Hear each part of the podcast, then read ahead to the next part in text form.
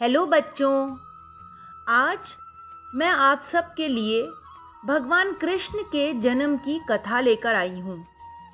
भगवान श्री कृष्ण के जन्म को जन्माष्टमी के रूप में मनाया जाता है। दुनिया में ऐसा कोई भी व्यक्ति नहीं होगा जिसे भगवान कृष्ण के जन्म की कथा न मालूम हो। भगवान श्री कृष्ण की एक एक लीला सुनकर मन को तृप्ति मिलती है। वैसे तो उनके जन्म का कौन गान कर सकता है? फिर भी, जैसा मैंने अपने गुरुदेव और बड़ों से सुना और सीखा है, उसे मैं अपने शब्दों में आपके सामने रख रही हूँ। एक बार धरती माता बहुत दुखी हुई। कंस जैसे बहुत सारे असुरों ने धरती माँ को बहुत परेशान किया। धरती पर पाप बढ़ गया। पृथ्वी ने गऊ का रूप बनाया और आँखों में आँसू लिए ब्रह्मा जी के पास गई। और कहा, बेटा ब्रह्मा, मेरे ऊपर पाप बहुत बढ़ गया है और मैं पाप से दबी जा रही हूँ। पृथ्वी की बात सुनकर ब्रह्मा जी बहुत दुखी हुए और भगवान विष्णु के पास क्षीर सागर में गए। ब्रह्मा जी के साथ सारे देवता और भगवान शिव भी थे। सभी देवों ने मिलकर भगवान विष्णु की स्तुति की। भगवान की आकाशवाणी सुनाई दी है कि मैं जल्दी ही धरती पर देवकी और वसुदेव के पुत्र के रूप में जन्म लूँगा और मेरे साथ श्री बलराम जी और राधा जी भी अवतार लेंगे और तुम भी सभी अपने अपने अंशों से जाकर यादव कुल में अवतार धारण करो। सब देवताओं ने भूरी भूरी प्रशंसा भी की। अब कंस को आकाशवाणी सुनाई देना। मथुरा के राजा उग्रसेन उग्रसेन के छोटे भाई थे देवक। उग्रसेन के पाँच बेटियाँ और नौ बेटे थे। देवक महाराज के चार पुत्र और सात बेटियाँ थीं। जिनमें से अपनी छह बेटियों की शादी सुरसेन के बेटे वसुदेव से वे कर चुके थे। अंत में देवकी की शादी भी वसुदेव से मंगल मुहूर्त में कर दी गई। ये कंस की चचेरी बहन थी। देवता फूलों की बारिश कर रहे थे। मंगल गाना गाया जा रहा था। महाराज ने बहुत सा सामान अपनी बेटी को दिया। जब विदा का समय आया तो रथ में देवकी और वसुदेव दोनों विराजमान हैं। सबकी आँखों में आँसू थे। कंस भी रो रहा था। कंस को अपनी बहनों से ज़्यादा देवकी से प्रेम था, क्योंकि घर में वह सबसे छोटी थी। कंस कहते हैं, मैंने अपनी बहन को इतना प्यार दिया है तो क्या मैं इसके घर तक इसे छोड़कर नहीं आ सकता? कंस ने सारथी को उतारकर खुद घोड़ों की रास पकड़ ली और महलों की ओर चले। जब बीच राजपथ पर पहुँचे तो आकाशवाणी हुई अरे कंस जिस बहन को तू इतना लाड़ प्यार से विदा कर रहा है इसी का आठवां पुत्र तेरा काल बनेगा। जैसे ही कंस ने सुना तो म्यान से तलवार निकाल ली और देवकी को मारने लगा। जब वसुदेव ने देखा तो उसको रोका और कहा, कंस, आकाशवाणी की आवाज़ मैंने भी सुनी है।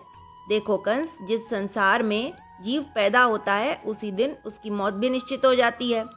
अगर देवकी के बालक से तुम्हारी मृत्यु होने वाली होगी तो उसे कोई टाल नहीं सकता। लेकिन एक बात मैं तुमसे कहना चाहता हूँ, तुम्हें अपनी बहन से डर नहीं है, इसके बालकों से है। तो मैं आज प्रतिज्ञा करता हूँ कि जितने भी देवकी के बालक होंगे, सब लाकर तुम्हें दे दूँगा। वसुदेव ने अपने जीवन में कभी झूठ नहीं बोला था। इसलिए कंस को विश्वास हो गया। कंस ने देवकी और वसुदेव दोनों को बंधन से मुक्त कर दिया। कुछ समय बाद देवकी के बेटा हुआ। नाम रखा कीर्तिमान। वचन के अनुसार वसुदेव ने बालक को लेकर कंस को दे दिया। कंस ने कहा कि मुझे इस बालक से डर नहीं है। आठवें बालक से है। तुम इसे ले जाओ। वसुदेव बालक को लेकर चले गए। नारद जी का कंस के पास जाना। नारद जी ने सोचा, अगर कंस जैसे पापी के मन में दया आ गई तो भगवान का अवतार कैसे होगा?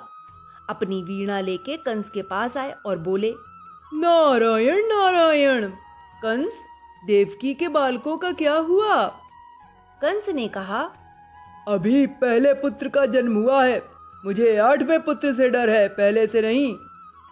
तब नारद जी ने आठ दानों की माला लेकर कंस के हाथ में दे दी और कहा दाने गिनो। कंस ने कहा इसमें क्या आठ मन का है और क्या है? अब आप पहले मन के से नहीं दूसरे से गिनती शुरू करो और पहले वाले को अंतिम में गिनना। ऐसा नारद जी ने कहा। जब कंस ने गिना तो पहले वाला आठवें नंबर पर आया। फिर नारद जी बोले कि अब तीसरे मनके को पहले नंबर से गिनो और दूसरे को अंत में गिनना। इस तरह से नारद ने प्रत्येक माला के मनके को आठवां बनाकर दिखा दिया। कंस बोले क्या आप क्या बच्चों वाला खेल खिला रहे हैं? मेरी समझ में कुछ नहीं आ रहा है। नारद जी बोले कंस यही मैं समझा रहा हूँ। जैसे इस माला का प्रत्येक दाना आठवां है वैसे ही हर बालक में भगवान का वास है।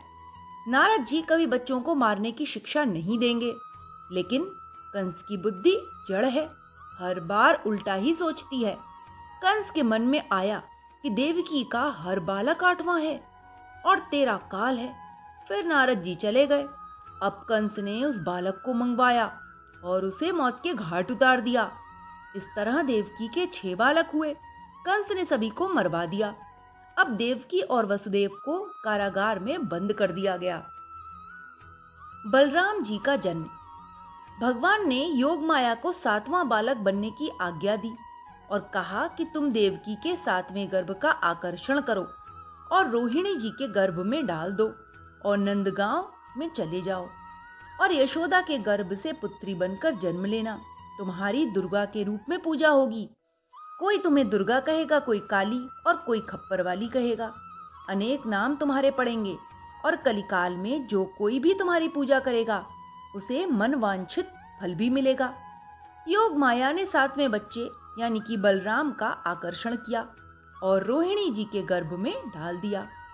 कंस को पता चला कि मेरा काल आने वाला है तो कारागार की ओर चतुरंगणी सेना खड़ी कर दी। हाथी घोड़े, पैदल, रथ देवकी और वसुदेव के पैरों में बेड़ियाँ डाल दी। यहाँ देवकी के गर्भ में भगवान आकर साक्षात विराजे। देवताओं ने भगवान को सत्य कहा और बड़ी ही सुंदर स्तुतियाँ की। अब बड़ा सुंदर समय आया। कृष्ण पक्ष, बुधवार है और चंद्रमा रोहिणी नक्षत्र के तीसरे चरण में प्रवेश कर रहा है। आकाश में तारों का प्रकाश है। एकदम से बादल गरजने लगे और बिजली चमकने लगी। सरोवर के कमल के फूल खिल रहे हैं। अग्निकुंडों में अग्नि प्रज्वलित हो गई। मंद मंद बारिश होने लगी। अर्धरात्रि का समय है। देवकी और वसुदेव के हाथ पैरों की बेड़ियाँ खुल गईं और भगवान कृष्ण ने चतुर्भुज रूप में अवतार लिया। देवकी और वसुदेव ने भगवान की स्तुति की है। देवकी ने कहा कि प्रभु आपका रूप दर्शनीय नहीं है। आप और बालकों की तरह छोटे से बन जाइए। भगवान छोटे से बाल कृष्ण बन के माँ की गोद में विराजमान हो गए। वहाँ पर सुंदर टोकरी है, उसमें मखमल के गद्दे लगे हुए हैं। भगवान की प्रेरणा हुई कि आप मुझे गोकुल में छोड़ आइए और वहाँ से कन्या को लेकर आ जाइए। वसुदेव चल दिए हैं। कारागार के द्वार अपने आप खुल गए और सभी सैनिक बेहोश हो गए। रास्ते में यमुना जी आई। वसुदेव जी यमुना पार करने के लिए आगे बढ़े। लेकिन ये क्या? यमुना जी भगवान श्री कृष्ण की पटरानी है, इसीलिए वे उनका पैर छूना चाहती थी। लेकिन वसुदेव जी उन्हें टोकरी में लिए हुए हैं, इसलिए यमुना जी ने अपना जल स्तर बढ़ाना शुरू कर दिया। भगवान बोले, अरे यमुना, ये क्या कर रही है? देख, अगर मेरे बाबा को कुछ भी हुआ तो अच्छा ना होगा। यमुना जी बोली, कि आज तो आपके बाल रूप के दर्शन हुए हैं तो क्या मैं आपके चरण स्पर्श ना करूँ? तब भगवान ने अपने छोटे छोटे कमल जैसे पाँव टोकरी से बाहर निकाले और यमुना जी ने उन्हें छुआ और आनंद प्राप्त किया। फिर यमुना का जल स्तर कम भी हो गया, लेकिन बारिश बहुत तेज थी। तभी शेषनाग भगवान टोकरी के ऊपर छत्र छाया की तरह आ गए। आज भगवान के दर्शन करने को सब लालायित हैं। वासुदेव जी ने यमुना नदी पार की और गोकुल आ गए हैं। कृष्ण जन्म, गोकुल कथा। यशोदा और नंद बाबा। चलिए अब थोड़ा दर्शन नंद बाबा और यशोदा मैया के नंदगांव का करते हैं। बात उस समय की है जब माघ का महीना और मकर संक्रांति का दिन था। नंद बाबा के छोटे भाई थे उपनंद। इनके घर ब्राह्मण भोजन करने आए थे। उपनंद ने नंद बाबा से कहा कि आप सभी ब्राह्मणों को तिलक करें और दक्षिणा दें। तिलक करने के बाद सभी ब्राह्मणों ने एक साथ आशीर्वाद दिया। ब्रजराज आयुष्मान भव, ब्रजराज धनवान भव, ब्रजराज पुत्रवान भव। नंद बाबा बोले, ब्राह्मणों, आप हँसी क्यों करते हैं? मैं साठ साल का हो गया हूँ, आप कहते हैं पुत्रवान भव। ब्राह्मण बोले कि हमारे मुख से आशीर्वाद निकल गया है, आपके यहाँ बेटा ही होगा, आशीर्वाद देकर सभी ब्राह्मण वहाँ से चले गए। माघ मास, एकम तिथि नंद और यशोदा को सपने में कृष्ण का दर्शन हुआ और उस दिन यशोदा ने नंद बाबा के द्वारा गर्भ धारण किया। सावन का महीना रक्षाबंधन का दिन आया। सभी ब्राह्मण नंद बाबा के पास आए। नंद बाबा ने सबके हाथों में मौली बांधी और सबको दक्षिणा दी। फिर वही आशीर्वाद दिया। ब्रजराज धनवान भव, आयुष्मान भव, पुत्रवान भव। नंद बाबा को हँसी आ गई और बोले, आपका आशीर्वाद फलने तो लगा है। लेकिन पुत्रवान की जगह पुत्रीवान हो गया, तब क्या करेंगे? ब्राह्मणों ने कहा कि हम ऐसे वैसे ब्राह्मण नहीं हैं, कर्मनिष्ठ और धर्मनिष्ठ ब्राह्मण हैं। यदि आपके यहाँ लड़की भी हो गई तो कोई बात नहीं, हमें पता है लड़का ही होगा। आप रक्षा मौली बाँध दें।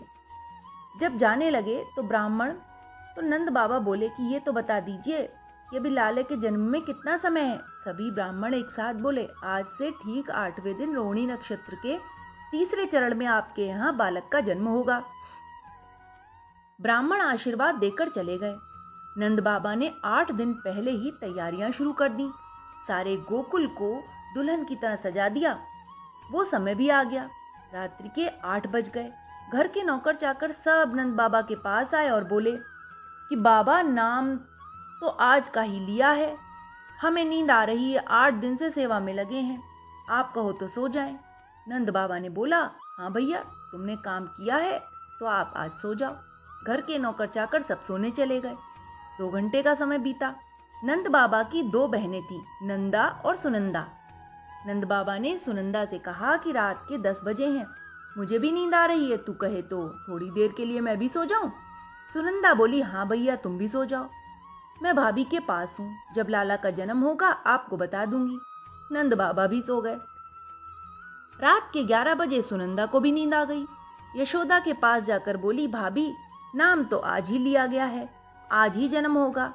अगर आप कहो तो थोड़ी देर के लिए सो जाऊँ। बहुत थकी हूँ। यशोदा जी ने कहा, हाँ, आप सो जाइए। तो लाला की बुआ सुनंदा भी 11 बजे सो गई। अब प्रश्न उठता है कि सब लोग सो क्यों गए? भगवान के जन्म का समय था। क्योंकि पहले आ रही है योग माया। माया का काम है सुलाना। लेकिन जब भगवान आते हैं तो माया वहाँ से चली जाती है और सबको जगा देते हैं। जब 12 बजे का समय हुआ तो लाला की मैया भी सो गईं। उसी समय वसुदेव जी आए और लड़की को लेकर चले गए और लाला कृष्ण को यशोदा के बगल में लिटा दिया। भगवान माँ के पलंग पर सोए हुए हैं, लेकिन जहाँ से आवाज़ आती है, वहीं से खर्राटों की आवाज़ आ रही है। माँ सो रही है, पिता सो रहे हैं, बुआ सो रही हैं, घर के नौकर चाकर सभी सो रहे हैं। कितने भोले हैं ब्रजवासी। इनको ये भी पता नहीं कि मैं पैदा हो गया हूँ। उठकर नाचे गाएँ। क्या मैं मैया से कह दूँ कि मैया मैं पैदा हो गया हूँ, तू जाग जा। भगवान बोले नहीं। यहाँ बोला तो माँ डर जाएगी। अब क्या करूँ? भगवान ने सोचा कि थोड़ा सा रोऊं, जिससे माँ जाग जाएगी। लेकिन भगवान को रोना ही नहीं आता है। फिर भी बालकृष्ण ने थोड़ी सी चतुराई की। और रोने का प्रयास किया, लेकिन संसार के बालक की तरह नहीं रोए। भगवान जब रोने लगे तो ओम की ध्वनि निकली।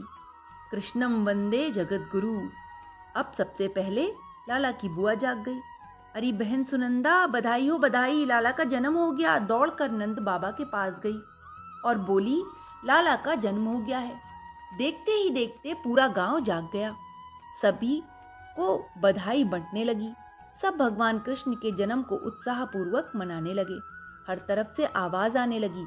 नंद के आनंद भयो जय कन्हैया लाल की। हाथी घोड़ा पाल की जय कन्हैया लाल की। तो बच्चों, ये थी भगवान श्री कृष्ण के जन्म की कथा। Okay, bye.